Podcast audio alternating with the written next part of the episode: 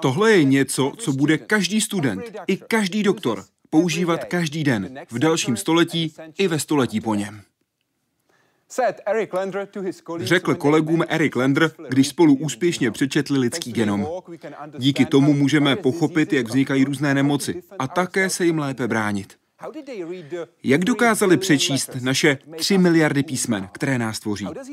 Jak bychom podle něj měli nebo neměli naši DNA upravovat? A proč svůj život popisuje, jako by byl atomární částicí, která náhodně naráží do správných lidí? Vítejte ve světě vědy a otázek současné společnosti. Začíná Hyde Park civilizace.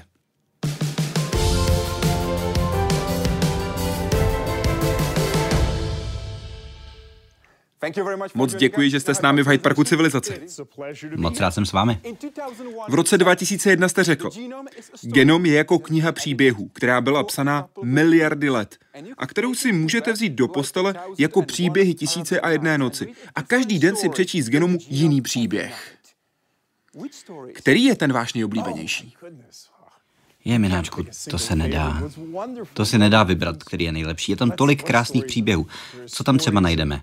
of um, oh, the Je tam příběh genů, které řídí náš krevní systém. A jak nás můžou chránit před malárií? Protože ukázalo se, že v Africe jsou lidé, kteří zdědili určité mutace, které je chrání před malárií. A když se naučíte si ten příběh číst, tak zjistíte, že tohle k tomuhle došlo třikrát, na různých místech. Téměř všechno v našem genomu má nějaký původ. A dá se vyprávět příběh toho původu. Příběh o funkci, jak to chrání před malárií. Ale pak je tu taky medicínský příběh, jak se tohle dá využít. Takže stejný příběh se dá číst z mnoha různých úhlů a po každé si z něj odnesete něco jiného, jako každá skvělá literatura. Takže si připadáte jako vypravěč? Já myslím, že každý vědec má povinnost vyprávět. Protože k čemu je věda? K tomu, abychom sami sebe, sami sobě vysvětlili. A to se nedá udělat jenom rovnicemi a čísly a články. My vyprávíme příběhy. Ty příběhy jsou založené na faktech a očekáváme, že před nimi obstojí, ale pořád jsou to příběhy. Protože takhle spolu komunikujeme. Takhle mluvíme o tom, kdo jsme. Ale vy jste začínal s rovnicemi, protože jste vystudovaný matematik z Princetonu a Oxfordu. Ano. Co mají společného matematika a biologie? Dřív toho společného moc neměli. Ale samozřejmě dneska už spolu tak úzce souvisejí. A konec konců, já jsem tady v České republice a musím říct, že to se vracíme k samotným začátkům genetiky. Tady, v České republice, v Brně, kde Gregor Mendel pracoval v klášteře a poprvé jsme objevili myšlenku, že biologie a dědičnost je otázka nějakých částic informací. A tahle myšlenka, že existují nějaké částice, které si předáváme z rodiče dítěti a že se řídí určitými pravidly dědičnosti, to byl začátek právě toho příběhu, který vede až do dneška. K představě toho, že genetika je otázka miliard kusů informací a velikých programů, které zpracovávají. Dneska je to pro každého mladého studenta evidentní. Nedá se dělat genetika bez počítačů, bez matematiky. Ale když já jsem v tom oboru začal, tak přední institut, který v té době byl stavěn v 80. letech, neměl počítačovou místnost. To všechno se změnilo za pár desetiletí. V roce 1985 se potkali dva muži. Jeden byl z Bronxu, druhý z Brooklynu. Jak tenhle rozhovor začal? Mluvíte o Davidu Botsteinovi. A David Botstein je skvělý vědec. On dělal genetiku kvasinek v té době a přišel s opravdu velmi chytrou myšlenkou toho, jak by se dalo mapovat, kde jednotlivé geny jsou v kvasinkách. A o rok později přišel na to, jak by se stejný trik dal použít pro nalezení genů lidských onemocnění, tedy onemocnění způsobených jedním genem, jako je Huntingtonova choroba, cystická fibróza, takovéhle věci, které způsobuje jediný gen, respektive defekt jediného genu. Ale David věděl, že většina lidských onemocnění, onemocnění srdce, schizofrenie, všechno možné, nejsou způsobené jedním genem. Je tady spousta genů, které k ním nějak přispívají. A na to tenhle způsob použít nešel. Takže David Botstein a já, my jsme se potkali před jednou učebnou. Jeden den, v úterý odpoledne. A jak říkáte, on je z Bronxu, já jsem z Brooklynu a David k tomu jde bombasticky a říká, to je naprosto nemožné tyhle geny mapovat u komplexních polygenických problémů. A já jsem z Brooklynu, my to máme docela podobně. Tak já jsem řekl, to je nesmysl. Možná jsem řekl něco trochu silnějšího, ale to tady v televizi říct nemůžu. A začali jsme se hádat o to, jestli to jde nebo nejde. A byla to veliká zábava. Další den jsme se sešli znovu, zase jsme se pohádali a začali jsme spolupracovat. A řešili jsme, jestli jsou nějaké nemoci polygenické, tedy zapojuje se do nich mnoho genů.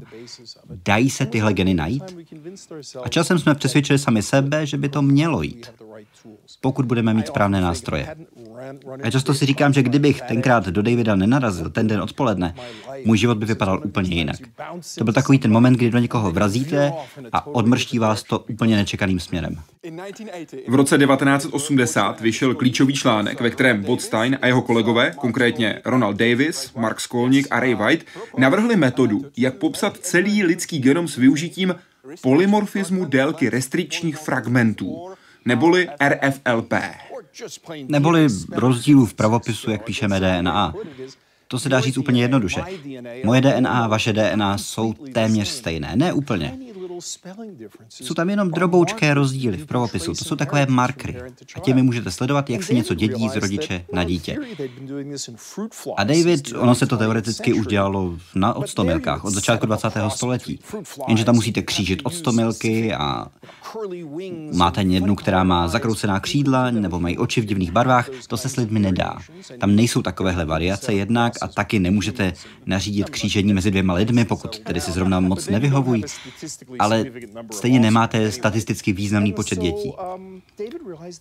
Takže David přišel na to, že tyhle rozdíly by mohly sehrát roli, kterou mají viditelné markery u experimentální genetiky.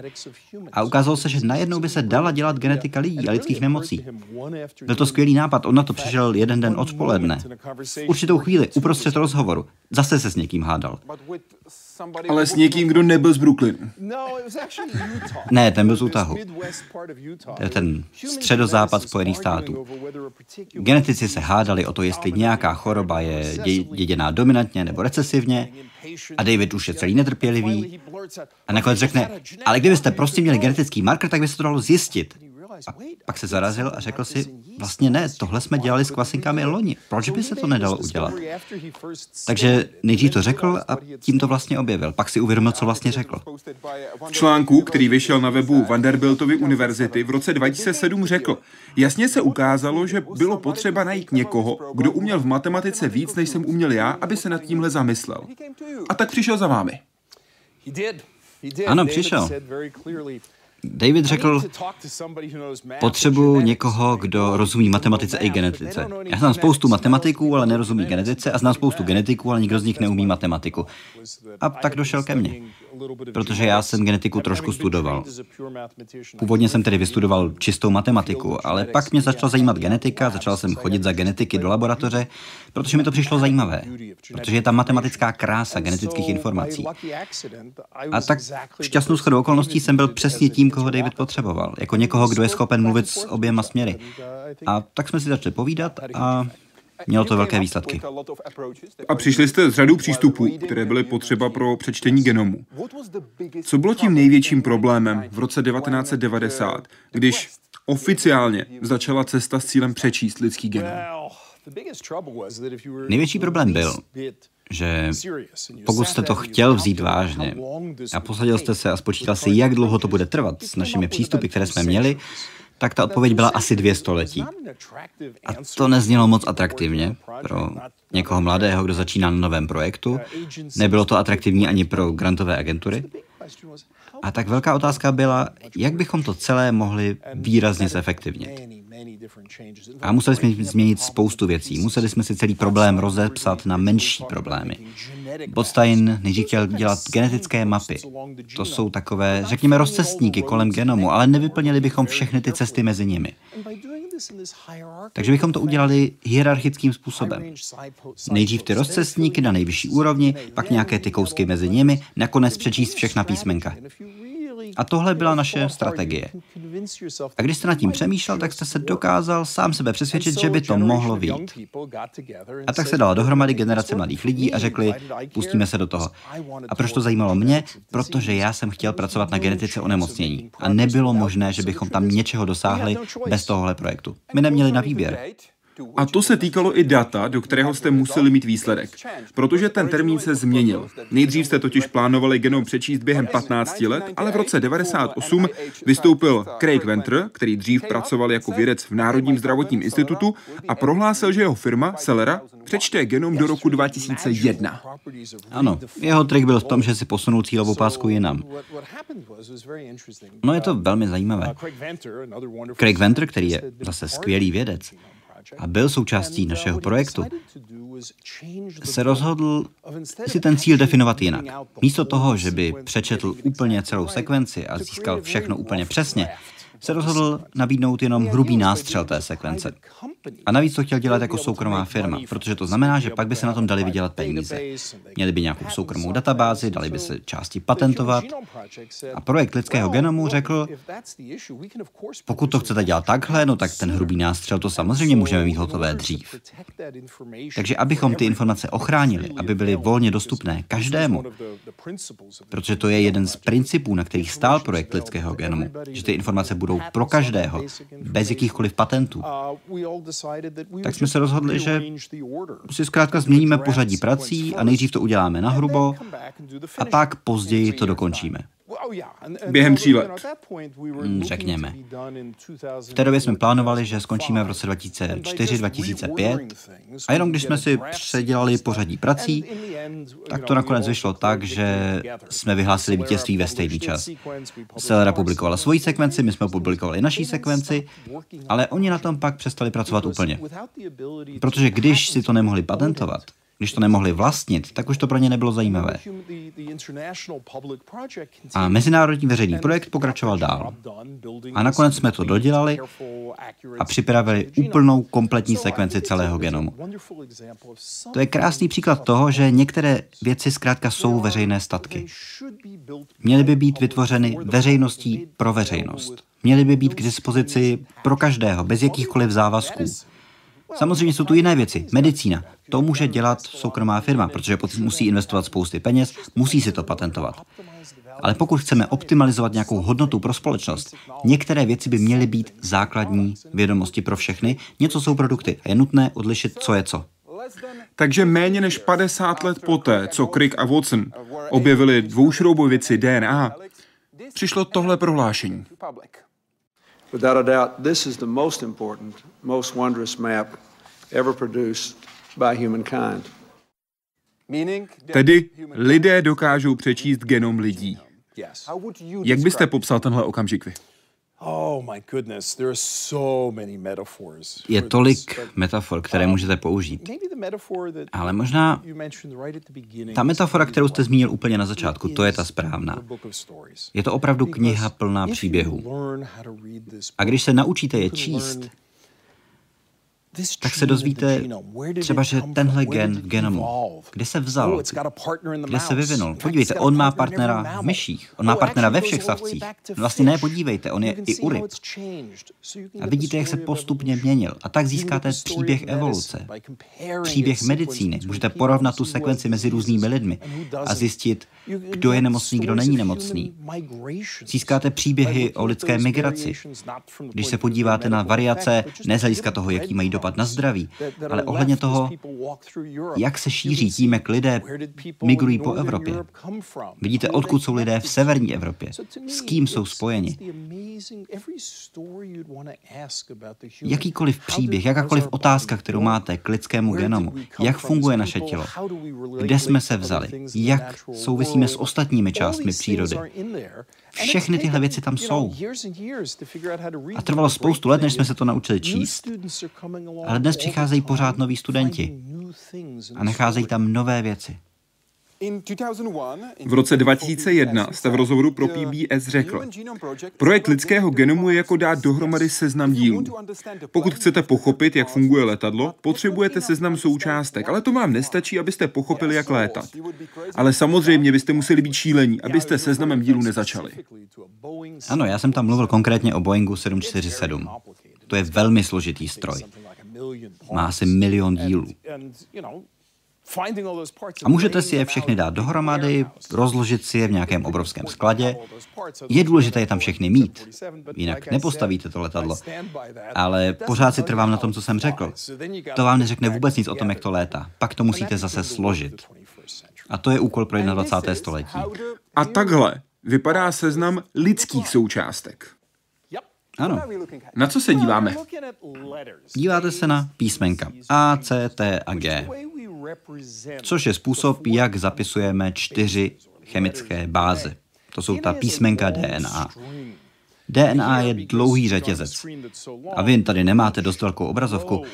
Každý řádek pokračuje. To je jenom pokračování jednoho dlouhého řetězce ale jsou to 3 miliardy písmenek. A je to dvojitá šroubovice, všichni víme, jak vypadá. Takže na druhé straně je odpovídající sekvence. To tady vidíme a co jsme chtěli udělat my v projektu lidského genomu, bylo velmi jednoduše všechna ta písmenka přečíst. Od začátku chromozomu 1 po konec chromozomu 1, od začátku 2 po konec 2 a takhle dál a dostat všechny 3 miliardy písmenek. A to si řeknete, to zní dost jednoduše. Ale nemůžete prostě jenom tu knížku otevřít a jet prstem řádek pořádku. Spousta lidí si myslela, že použijeme elektronový mikroskop a zvětšíme si ty báze a podíváme se na ně. Ne, ono je potřeba celou tu krásnou DNA, která je dokonale organizovaná, rozsekat na malé kousíčky, přečíst ty kousíčky a pak přijít na to, jak to zase slepit dohromady. A jak jste to udělali? Jak jste to fyzicky přečetli? Jak se to dělá fyzicky? To rozlámání to je jednoduché, to prostě dáte do mixéru. Ale to čtení. Co se dělá je to, že vezmete jednu molekulu DNA, a tu si namnožíte. Potřebujete mít víc kopií té samé molekuly. Můžete třeba ji pěstovat na bakteriální buňce. Připojíte ji k nějakému vektoru, ke kusu DNA, který se kopíruje, replikuje. Pak tu DNA zase vytáhnete ven, tenhle malý kousek, třeba čtvrtina chromozomu 14. A co pak uděláte je, že ho čtete tím, že ho syntetizujete. Vezmete kousek DNA na začátku, přidáte enzym, který kopíruje DNA a přimějete ho, ať zastaví v určitý moment. Třeba po každém A, nebo po každém T, nebo po každém C, nebo po každém G. A pak změříte, jak jsou tyhle fragmenty dlouhé nějakým strojem. A pak přijdete na to, kde jsou A, C, G a T. A pak to můžete poskládat dohromady. Pak to poskládáte dohromady. Máte nějakých 700 písmenek, když máte štěstí tisíc písmenek, ale dohromady jsou tam 3 miliardy. Takže to musíte nějak hierarchicky poskládat dohromady. A hodně jsme toho vyřešili v 90. letech. Vezměte si všechny vydání nějakých českých novin, roztrhejte to na kousíčky a zkuste to zase poslepovat. Přesně to jsme dělali v 90. letech. Kolik stránek má tahle kniha? Záleží na tom, jak velká máte písmenka. Ale já jsem teď byl ve Washingtonu DC, v Americkém národním institutu pro zdraví. A tam mají chodbu. Tam má nějakých, řekněme, 20 metrů. A na zdech mají natěštěný genom. Písmenky tak malinkými, že sotva přečtu. A to byla jedna tisícina celého genomu. Pokud vidíte dobře, tak ta písmenka může být maličká, ale ne, je to, je to obrovské. Je to opravdu obrovské. Mnohem víc než celá encyklopedie. Tohle jsou adenin, cytosin, tymin a guanin. Podívejme se na to, čemu vy říkáte kreslená verze DNA. Ano. Jak velká je DNA? Jaká je ve skutečnosti velikost DNA, když se podíváme na to, jaké jsou tam vzdálenosti? Dá se to představit jak to, jak to nějak rozumně popsat? Já vám řeknu tohle. Tohle je dobré číslo. Kdybych vzal celý váš genom, Dobře. 3 miliardy písmenek, A celé to natáhl. Všechny ty 3 miliardy písmenek natáhnul. Tak dostanou asi 3 až 4 metry DNA. A to z každé buňky. Z úplně každé buňky. Ale samozřejmě vaše buňky nejsou 3 metry velké. Takže jak to tam dostanete? Jak ty 3 metry, myslím, že to byly 3 metry zhruba, jak je nadspete dovnitř té buňky? A ráz mi jasné, musíte to nějak zabalit. To je, když balíte kufr, musíte to tam nějak nadspat do té maličkaté buňky, která má nějakých 10 mikronů nebo něco takového. Takže tohle balení a uspořádávání DNA, ono se ukázalo, že buňky musely přijít na chytrá řešení spousty problémů. Kdybyste vzal veškerou DNA všech buněk ve vašem těle, tak se velmi snadno dostanete na měsíc a zpátky. To jsou taková přibližná čísla, která si pamatuju z doby našeho projektu. Od té doby jsem se na to nekoukal, ale myslím, že takhle nějak to bylo. Náš druh má jen málo genetických variací. DNA dvou lidí je z 99,9% shodná. Řekl jste pro CNN v roce 2000. To znamená, že naše DNA se liší jen o pouhou pouhou desetinu procenta. Jaký je rozdíl mezi dvěma šimpanzi? Záleží na tom, odkud přesně ti šimpanzi v Africe jsou, ale v zásadě se dá říct, že dva afričtí šimpanzi se od sebe liší nějak tři až čtyřikrát víc než lidé. Proč to tak je? Nám přijde, že šimpanzi všichni vypadají stejně, ale šimpanzům přijde, že my všichni vypadáme stejně a oni mají pravdu. Protože lidstvo jako druh pochází z velmi malé základní populace, někde v Africe. Technicky se tomu říká efektivní populace asi 10 tisíc lidí. To neznamená přesně 10 tisíc lidí, ale z hlediska celkové struktury zhruba 10 tisíc lidí. A pak jsme najednou začali exponenciálně růst jako, život, jako živočišný druh ve velmi krátké době, za nějakých 100-150 tisíc let. Rozšířili jsme se po celém světě. Ale za takhle krátkou dobu to není dost na to, aby se vyvinuly další genetické variace. Když se podíváte dneska na lidskou populaci, je to 7-8 miliard lidí. Ale když spočítáte ty variace mezi jednotlivými lidmi, tak mnohem víc to vypadá, jako kdyby naše populace byla nějakých 10-20 tisíc. Na základě pravidel genetické variace versus velikosti populace. A to se dá měřit, to vidíme. Vidíme, že lidé třeba ve Finsku Většina z nich se dá vystupovat k nějaké události před pár tisíci lety, kdy přišlo pár lidí přes nějaké úzké hrdlo, jak tomu říkají genetici. A tohle vidíme na základě genetické variace ve Finsku. Víc genetické variace je v Africe, protože to je naše kolébka, tam je původ lidstva. A skupiny, které opustily Afriku, všechny procházely nějakými úzkými hrdly. A tohle se dá číst. Genetická variace se dá číst ve vašem genomu. Srovnáme to, co máte od mámy, od táty. Nebo vy versus já. Nebo libovolní dva lidé mezi sebou. A získáme příběh o tom, jaká je historie šíření naší populace.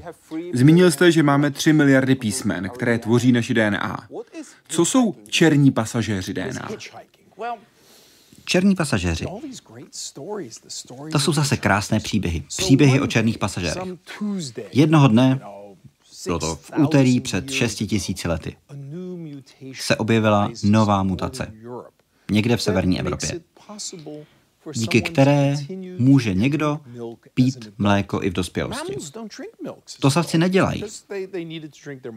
Potřebují pít mateřské mléko, ale pak už ne. A ten gen, který umožňuje trávit laktózu, se prostě vypne. Ale přišla mutace, díky které ten gen zůstává zapnutý i do dospělosti. A pak tihle lidé můžou pít kravské mléko. A to se stalo nezávisle v severní Evropě a ve východní Africe. A vidíme, že tyhle mutace byly velmi cené. Protože z něčeho, co bylo velmi vzácné, nové, se to najednou stalo velmi běžným. A víme, že tohle se stalo strašně rychle. Protože zároveň s tím se svezla i spousta dalších věcí. Ona je to určitá genetická rekombinace, ke které dochází v každé generaci. Když vezmete 100 generací, bude určitý počet černých pasažérů. Tisíci generacích jich bude méně. A my vidíme, že tam kus DNA, nějakých milion písmenek. A to všechno se svezlo zároveň s tím, protože to vytáhla selektivní výhoda toho jednoho písmenka. Jednoho písmenka, které přineslo nějakou výhodu. To je další úžasný příběh v našem genomu. Máme 3 miliardy písmen, které tvoří naší DNA. Máme ale jen 30 tisíc genů. Jak jsou rozložené? Jak chtějí. Pokud by se na to podíval nějaký inženýr, nějaký technik na náš genom, měl to nějak uspořádat, tak by si to změřil a hezky to tam poskládal. Ale geny jsou výsledkem evoluce. Jsou výsledkem náhody a výběru, takže všechno, co se může stát, se tam taky stane. Máme geny, které jsou maličké, máme geny, které jsou obrovské. Gen, který způsobuje Dušenovu svalovou dystrofii, má 2 miliony písmenek. Je to velmi zvláštní. Geny a DNA se takzvaně transkribují do RNA. Pak se to upraví do podoby konečné zprávy a na základě té se vyrobí protein. A v případě Dušenovy svalové dystrofie ta výsledná zpráva ze dvou milionů písmenek vyhodí všechno až na asi 16 tisíc. Ale proč to nedává smysl? Inženýr by řekl, spravte to. Takže to vypadá velmi rozmanitě. Jsou tam geny, ze kterých se nevyhodí vůbec nic a geny, ze kterých se vyhodí sto různých věcí. Takže je to jako rozložení obyvatel v nějakém státě. Ano, možná je to ještě zvláštnější.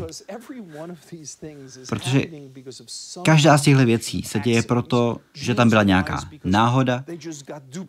Geny se objevují někdy, protože prostě došlo k duplikaci. Někde se něco špatně skopírovalo a najednou je tam ten gen dvakrát. A evoluce může pracovat na obou a jeden specializuje, druhý specializuje. Někdy dojde k nějakým náhodným rekombinacím a kusy se vymění.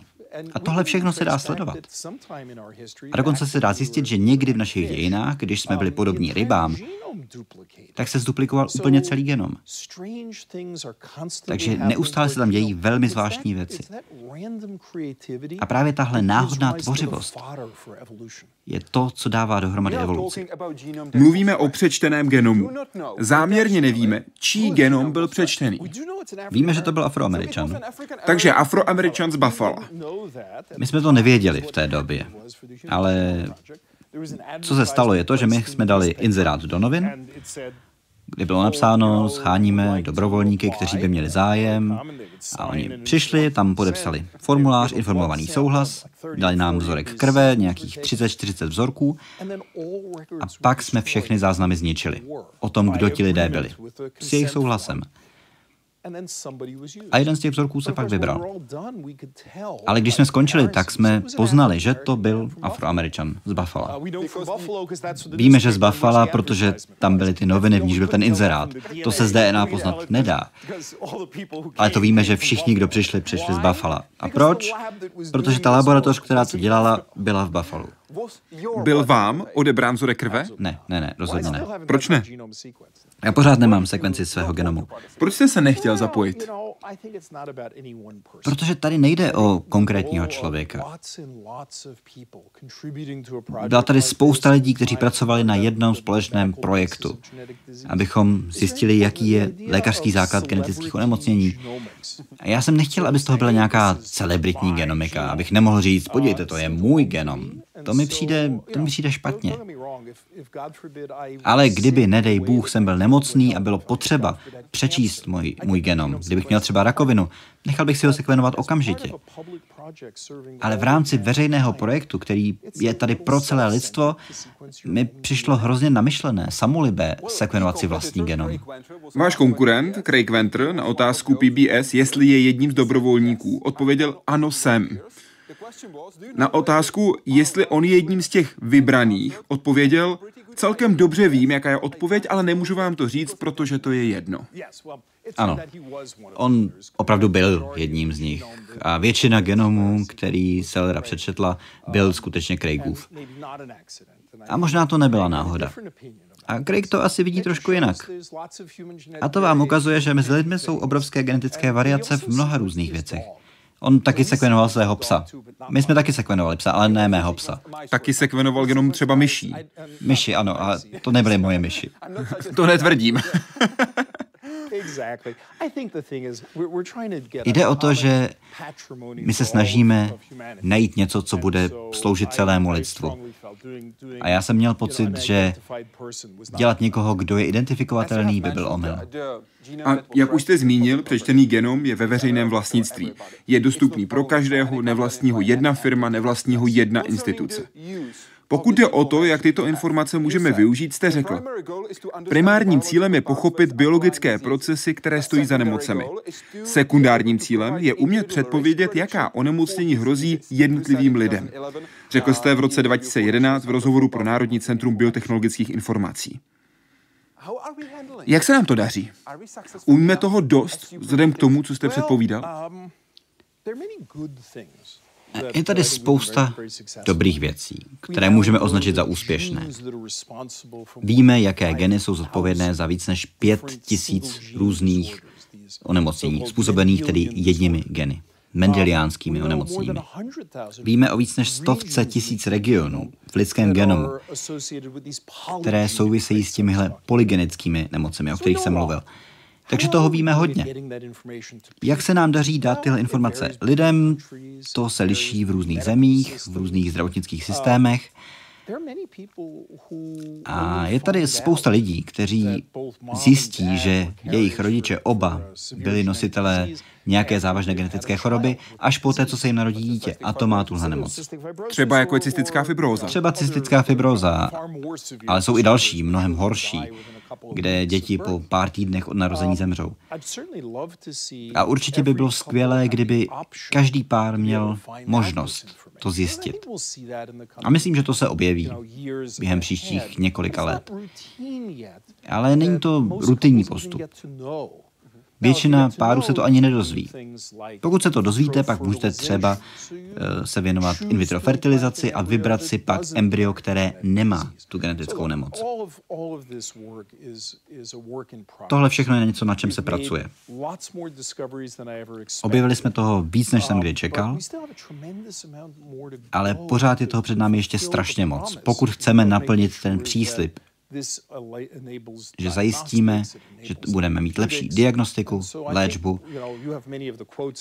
A vy tam máte napsáno všechno, co jsem řekl kolem roku 2000, ale já jsem tohle opakoval znova a znova. Tohle všechno bude trvat desetiletí, než to naplní všechno, co od toho očekáváme. A pokud vám někdo bude tvrdit, že se to stane přes noc, tak něco kouří. V roce 2007 jste předpověděl, že během 15 let bude mít každý pacient v nemocnici přečtený kompletní genom za pár stovek dolarů. Když jsem to řekl? V roce 2007 je to z webu Vanderbiltovy univerzity, konkrétně, aby byl úplně přesný, z února 2007. Minimálně to tedy vydali v únoru. Já jsem asi byl trošku opatrnější, ale 2007 plus 15 let to máme 2022. Ano. Zbývají dva roky. V roce 22 ta cena sekvenování genomu bude kolem 200 dolarů. Dnes je to kolik? 500. 500. 550. Seženu vám to za 500. Ale už teď máme nové technologie, které tu cenu stahují dolů, takže ku podivu s tou cenou jsem se docela trefil. 100 dolarů není šílené číslo. Možná to bude 200 dolarů, ale nic horšího. A pak je otázka, jak to bude běžné, jestli se toho ty zdravotnické systémy opravdu chopí. Protože podívejte se na Spojené státy, kolik my vydáváme na zdravotní péči. Je to víc než 10 000 dolarů za rok. A pokud budeme mluvit o tom, že sekvenování je, řekněme, 100 dolarů, a lidé žijí, řekněme, 100 let, teď tam máme hezká čísla, a váš genom je po celý život konstantní, tak to je zhruba dolar ročně. Měli bychom utratit dolar ročně v průměru po celý váš život, abychom měli vaši genetickou informaci, pokud to chcete. Nad tím vůbec není potřeba přemýšlet. V zemích, které utrácejí tisíce, desetitisíce dolarů, ta představa, že by se dal amortizovat dolar ročně pro pacienty, kteří to chtějí, to je naprosto evidentní. Takže jestli jsem měl pravdu v roce 2022, to nevím. Pokud to nemám pravdu, není to otázka technologií, ale toho, pro co se zdravotní systémy rozhodnou. A proto se rozhodnou lidé, protože by to nemělo být povinné. Nikdo by neměl mít přečtené své genové informace, pokud nechtějí. Nemyslím si, že by se to mělo dělat automaticky pro každého, ale jako možnost. A taky je to cesta, jak možná jednodušeji, a tím myslím hlavně levněji, popsat genom konkrétních onemocnění. Zmínil jste, že to se v minulosti využívalo a bude využívat i v budoucnu. Podívejte, jak zjistíme, jaké geny přispívají chorobám srdce, jaké geny přispívají chronickým střevním zánětům, schizofrenii. Zjistíme to tak, že si přečteme desetitisíce genomů lidí, kteří tu nemoc mají a kteří nemají. A hledáme, jaké jsou mezi nimi genetické rozdíly, které regiony se od sebe liší. A tohle se děje znova a znova. Čím víc naše zdravotní systémy se stanou systémy, které jsou schopné se učit se svolením pacientů. Pokud lidé budou ochotni pro zdravotní účely dovolit lékařům při ochraně soukromí a bezpečí a tak dále, to je skvělá věc. Proto jsou dnes vlastně lidé tím nejlepším genetickým organismem. Máme miliardy lidí, o kterých máme nějaké zdravotní záznamy. A když dokážeme přijít na to, jak tyhle informace sdílet a přitom chránit soukromí, můžeme se toho dozvědět strašně moc. V roce 2020 nejenže víme, jak vypadá lidský genom, ale také máme techniky, kterými ho můžeme měnit. To je pravda.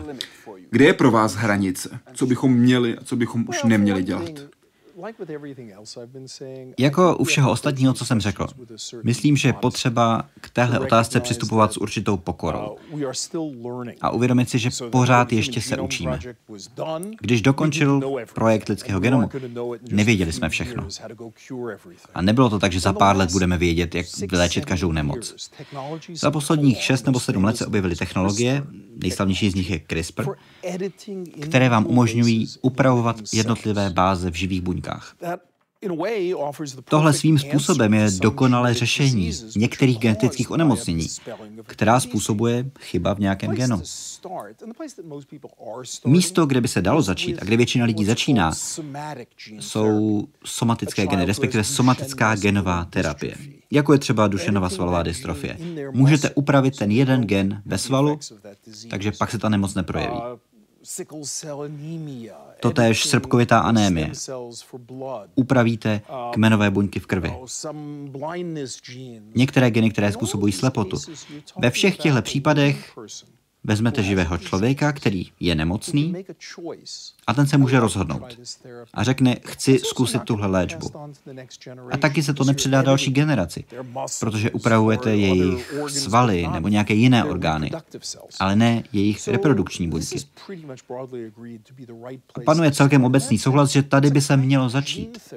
A to je svého druhu genová terapie. Jenom lepší, přesnější genová terapie. Není to dokonalé, pořád tam jsou problémy, ale takovéhle druhy úprav, to není morálně problematické ani eticky problematické, ale co lidi znepokojuje, a mě taky, je představa toho, že neupravíme vás jako člověka, který je nemocný, ale že upravíme embrya, abychom je nějak pozměnili. To jsou úpravy zárodečné linie v žargonu. A to je to téma, které lidi zajímá. Měli bychom to dělat? A je to téma, nad kterým přemýšlejí už roky. Podívejme se na to, co jste řekl v roce 2000. Přijde mi znepokojivé, že před sebou máme 3,5 miliardy let starý genetický text, který jsme se teprve začali učit číst a už si říkáme, hele, tohle bych uměl vylepšit. To je neuvěřitelná troufalost. A je tu jeden zásadní morální problém. Jakmile začnete vnímat lidské bytosti jako něco vyrobeného, překračujete určitou hranici, za kterou už možná není cesty zpět. A teď bych byl rád, kdybych byl vydán zákaz úprav lidské zárodečné linie. A teď skočme do roku 2019.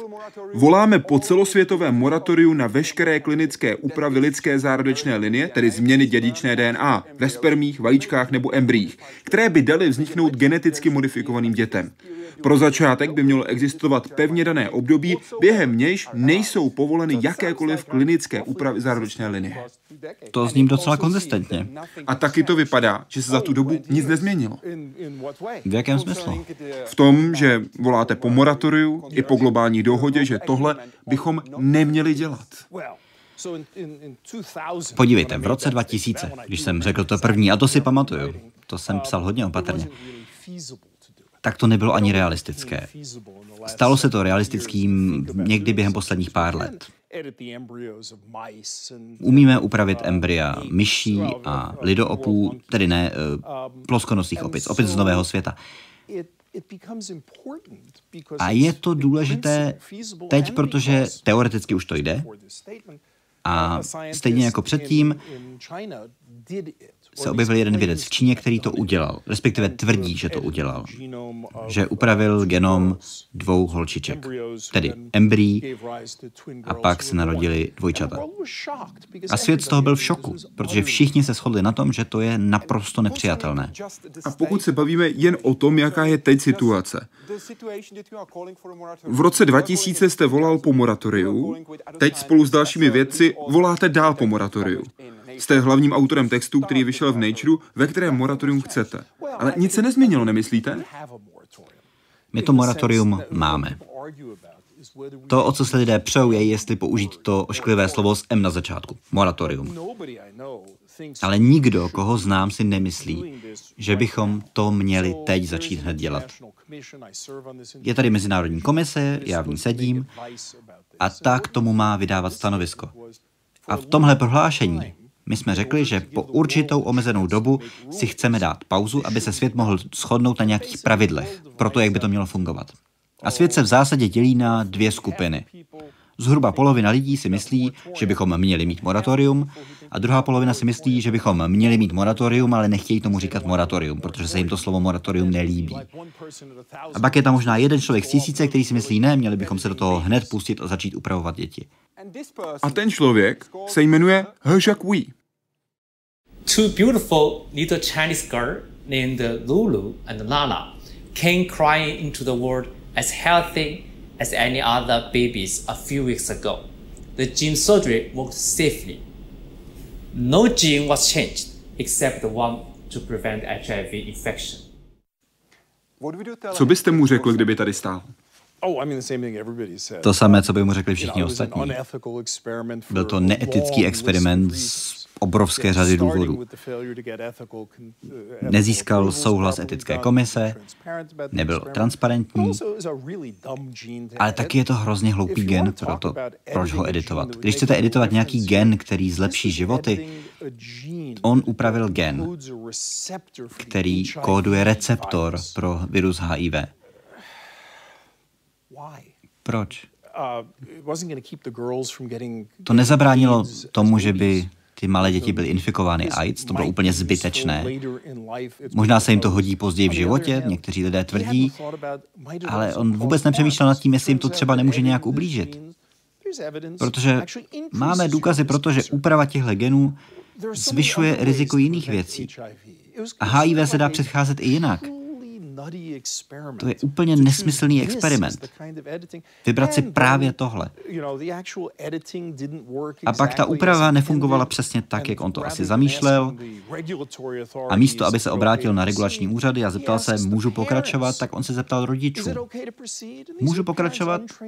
A ti rodiče o vědě nevědí nic. Všechno, co se mohlo pokazit, se tady pokazilo.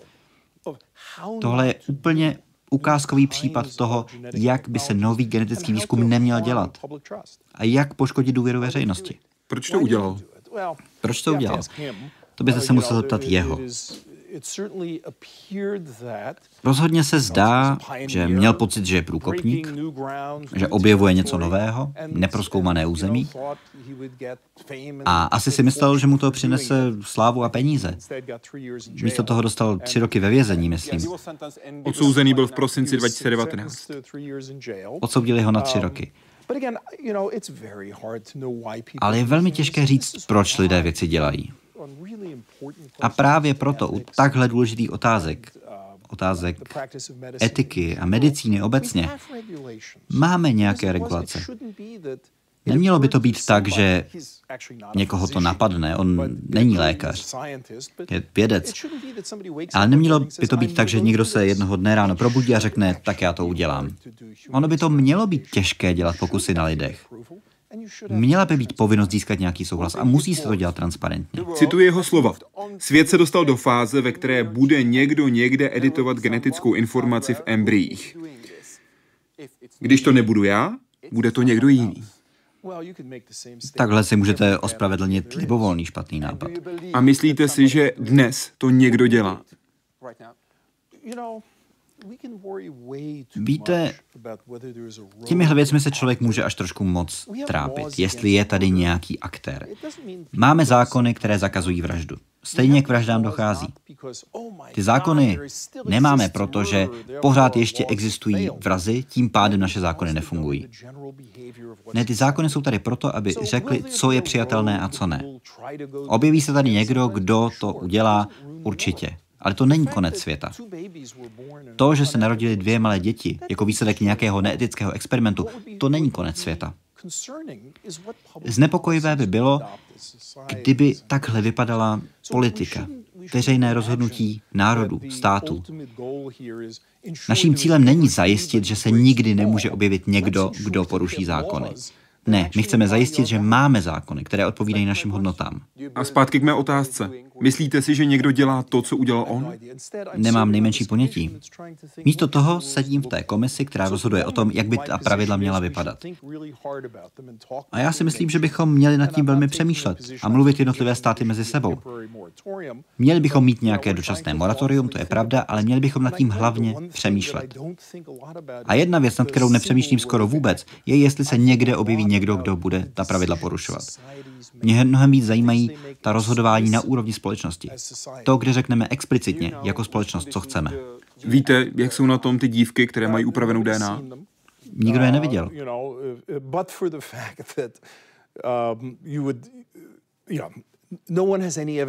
Nikdo vlastně ani nemá důkazy o tom, jestli ten experiment skutečně proběhl. Ale kdyby to jenom předstíral, tak už by to tohle dobu asi řekl, aby ho pustili z vězení. Ale nemáme vůbec žádné důkazy. A to je taky znepokojující. Takhle se to nedělá. Na daleko, řekněme, příjemnější notu. Podívejme se na jednu rovnici. Líbí se vám? Je to Boltzmannova rovnice. Ano.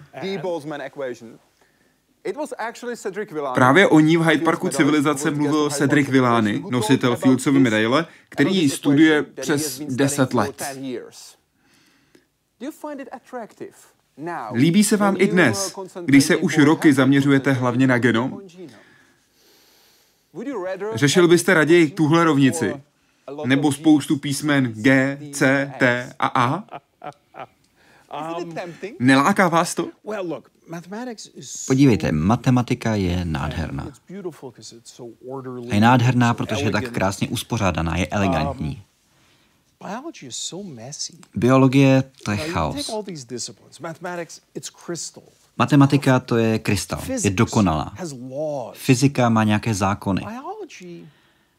Ale biologie, kdybychom zahřáli celý vesmír a zase ho ochladili, už nezískáme znova Zemi. Možná vůbec nevznikne DNA. My tady máme v DNA zmražené náhody, nehody, to, co se stalo během našich dějin. Je tam mnohem méně rovnic. Ale je to jediný život, který máme. A je úžasný. A když jsem byl mladší, tak se mi líbila ta krása čisté matematiky a pořád se mi líbí. Ale jako člověk, jako rodič, mám asi radši ty neobvyklé variace lidského druhu, tu náhodu, protože to je taky svým způsobem krásné. Já pracuji s rovnicemi, ne tedy s touhle, ale pracuji s rovnicemi a snažím se interpretovat právě tyhle informace. Ale přiznávám, že v tenhle moment, v tomhle věku, už mám radši ty přírodní, lidské problémy, než, řekněme, řešení rovnic. Ale stejně v kanceláři mám tabuly a je plná rovnic. Ale do těch rovnic vstupují právě A, T, G a C a spousty dalších věcí. Informace o lidských nemocech a tak dále. Vím o muži, který rád řeší rovnice. Je druhý zleva. A jo, to je pravda. Druhý zleva? A jo, to je zvětšené. Tady je ten detail. To jsem já. Měl jsem další vlasy, to byla 70. léta. A byl jste kapitánem matematického týmu. Na Stuyvesontově střední škole v New York City. A v tom městě jsme mimochodem vyhráli. A každý den jste začínal hodinou matematiky. Ano. Jel jsem vlakem z Brooklynu na Manhattan, jel jsem tam o hodinu dřív a v 8 ráno jsme se sešli, náš matematický tým. Proč vás to bavilo? Tam byly asi dvě věci. Jednak ta krása matematiky a pak taky to, že jsem byl v týmu. A bylo tam obojí. Byl tam ten matematický prvek i ten lidský prvek, proto to dávalo smysl. A propojit to obojí dohromady, to mě bavilo. A to vlastně dělám pořád. Já mám rád to kamarádství v týmu, jako je projekt lidského genomu, institut, který řídím. Pracujeme na společném cíli. Takže jste narážel do dobrých lidí. Ano, já jsem měl hrozné štěstí. Dělám to celý život. Pokud jde o to narážení, tak vy jste narazil i do českých vědců. To je pravda, ano. Jak probíhá spolupráce? Vy pracujete s vědci z první lékařské fakulty Univerzity Karlovy a také z Biocevu. Na čem teď pracujete? My pracujeme na jednom vzácném onemocnění ledvin. A možná si říkáte, proč něco tak strašně obskurního? Ale my na tom pracujeme, u nás v institutu pracujeme na spoustě různých věcí. Ale tohle je něco, s čím jsme začali před deseti lety. A objevili jsme gen, který to způsobuje. A od té doby probíhá spolupráce mezi naší skupinou, skupinou tady v Praze a skupinou v Severní Karolíně. A ty výsledky jsou neuvěřitelné.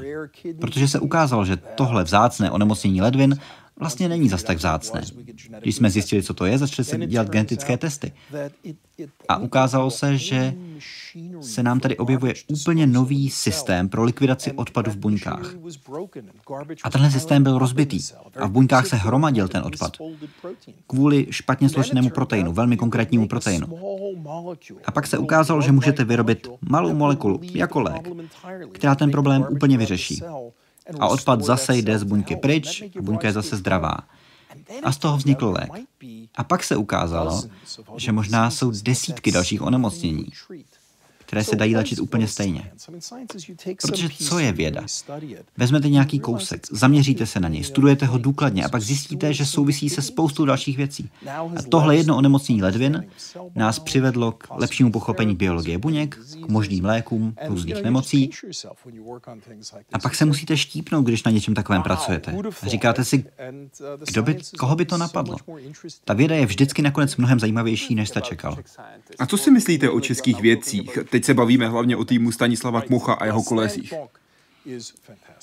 Stan Kmoch je úžasný. Kromě toho, že je to skvělý genetik. A samozřejmě Češi mají v genetice trochu náskok, protože ten obor vznikl tady. Ale kromě toho, že je skvělý vědec, má také úžasnou energii a je velmi pozitivní. A to jsou lidé, s kterými chcete pracovat. Vím, že vždycky říkáte, že narážíte náhodně. Ale kdybyste si mohl vybrat, do koho byste narazil? Víte, mně se zatím dařilo tak dobře si nevybírat. Když jsme přemýšleli se ženou, kde budeme žít, tak když jsme byli ještě mladší, tak jsem jí řekl, že nejlepší rada, jakou jsem kdy dostal, bylo, když nevíš, co chceš dělat, tak si vyber, kde to budeš dělat. A dělej to někde, kde budeš narážet na zajímavé lidi. Protože pak některá z těch setkání budou produktivní. A tohle říkám dneska i svým studentům. Je strašně těžké říct, chtěl bych se náhodně setkat s někým, koho jsem neočekával, protože to neočekáváte. Skoro všechny skvělé věci, které se mi staly, byly věci, které bych si nevybral, protože by mě to ani nenapadlo. Takže já si ponechám tu náhodu. Je to mnohem zajímavější. Zjistit, co pro vás život chystá. Říká Eric Lender. Moc krát vám děkuji za rozhovor. Bylo mi velkým potěšením, díky. Děkuji vám. A děkuji vám, že jste dnes sledovali Hyde Park Civilizaci. Celý rozhovor v češtině i v angličtině najdete na webu www.hydeparkcivilizace.cz. Děkuji moc a přeji příjemný večer.